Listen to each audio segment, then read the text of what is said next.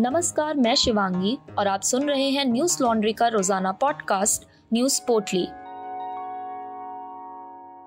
आज है चार मई, दिन है मंगलवार।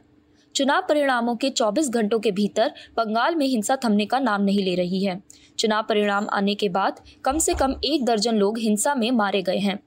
ममता बनर्जी ने प्रदेश में शांति बनाए रखने का आह्वान किया है, हालाँकि उन्होंने हिंसा के लिए भाजपा को जिम्मेदार ठहराया। जेपी नड्डा ने भी जवाब देते हुए कहा कि वे मंगलवार को कोलकाता जाएँगे। उन्होंने ये भी कहा कि मंगलवार को ममता बनर्जी और बंगाल में हो रही हिंसा के विरोध में पूरे देश में एक दिन का विरोध प्रदर्शन किया जाएगा। तृणमूल कांग्रेस ने भी दावा किया है कि पूर्वी बर्दवान में तीन और हुगली में उनके पाँच समर्थक मारे गए हैं। वहीं दूसरी ओर भाजपा ने दावा किया है कि कम से कम छह पार्टी कार्यकर्ता हिंसक झड़प में मारे गए और पार्टी कार्यालयों पर भी हमला किया गया। ममता बनर्जी ने कहा, कोर्ट, बंगाल एक शांति प्रिय स्थान है। चुनावों के दौरान कुछ गर्मा गर्मी हो गई थी। भाजपा ने बहुत यातनाएँ की, लेकिन मैं सभी से शांत रहने की अपील करती हूँ। यदि कोई विवाद है तो पुलिस को सूचित करें। पुलिस को कानून और व्यवस्था का प्रबंधन करना चाहिए। अनकोट। कोरोना के मामलों में भारी उछाल के कारण बिहार में 15 मई तक लॉकडाउन लगाया गया है। बिहार के मुख्यमंत्री नीतीश कुमार ने सभी मंत्रियों और शीर्ष अधिकारियों की बैठक के एक दिन बाद सोशल मीडिया पोस्ट के माध्यम से ये घोषणा की। उन्होंने ट्विटर पर जानकारी देते हुए लिखा, कोर्ट, कल सहयोगी मंत्रीगण एवं पदाधिकारियों के साथ चर्चा के बाद बिहार में फ़िलहाल 15 मई 2021 तक लॉकडाउन लागू करने का निर्णय लिया गया है। इसके मार्ग निर्देशक एवं अन्य गतिविधियों के संबंध में आज ही आपदा प्रबंधन समूह को कार्रवाई करने हेतु निर्देश दिया गया है। अनकोट।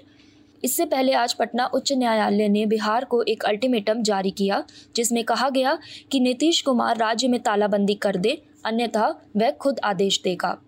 आपको बता दें कि ये निर्णय तब आया जब बिहार में एक दिन के भीतर कोरोना के ग्यारह हज़ार चार सौ सात नए मामले सामने आए हैं।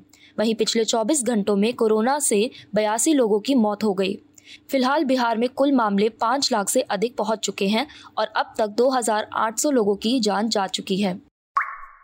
कोविड 19 महामारी से प्रभावित होने के बाद आईपीएल 2021 को निलंबित कर दिया गया है। खिलाड़ियों और सहायक कर्मचारियों के बीच कोविड 19 मामलों की बढ़ती संख्या के बीच आईपीएल 2021 को निलंबित करने का फैसला लिया गया है। मंगलवार को नई दिल्ली में एसआरएच और मुंबई इंडियंस के मैच से घंटों पहले विकेट कीपर बल्लेबाज रिद्धिमान साहा भी कोरोना पॉजिटिव पाए गए। राजीव शुक्ला ने सीएनएन न्यूज़ 18 से बात करते हुए कहा कोर्ट सभी पदाधिकारियों और परिषद के सदस्यों ने मिलकर फ्रेंचाइजी और ब्रॉडकास्टरों सहित सभी हितधारकों से बात करने के बाद फैसला किया है कि फ़िलहाल इसे निलंबित कर दिया जाना चाहिए। सभी सावधानी बरती गई है, लेकिन फिर भी खिलाड़ियों और सहयोगी स्टाफ के स्वास्थ्य को ध्यान में रखते हुए हमने ये निर्णय लिया है। हम स्थिति पर नज़र रखेंगे। यदि स्थिति में सुधार होता है तो फिर से शुरू होने की संभावना है। अनकोट।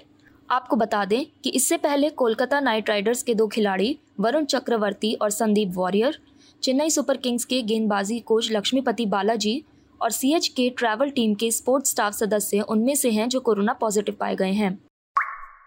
दिल्ली सरकार ने कोरोना के संकट से निपटने के लिए आज ऑटो रिक्शा और टैक्सी चालकों को पाँच हज़ार रुपये की वित्तीय सहायता देने का फैसला किया है।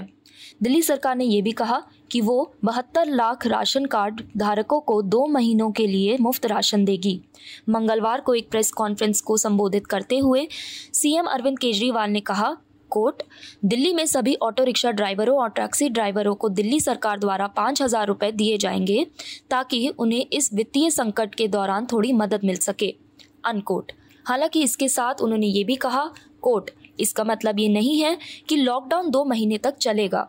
कृपया इसे तब तक लॉकडाउन के विस्तार के रूप में व्याख्या ना करें।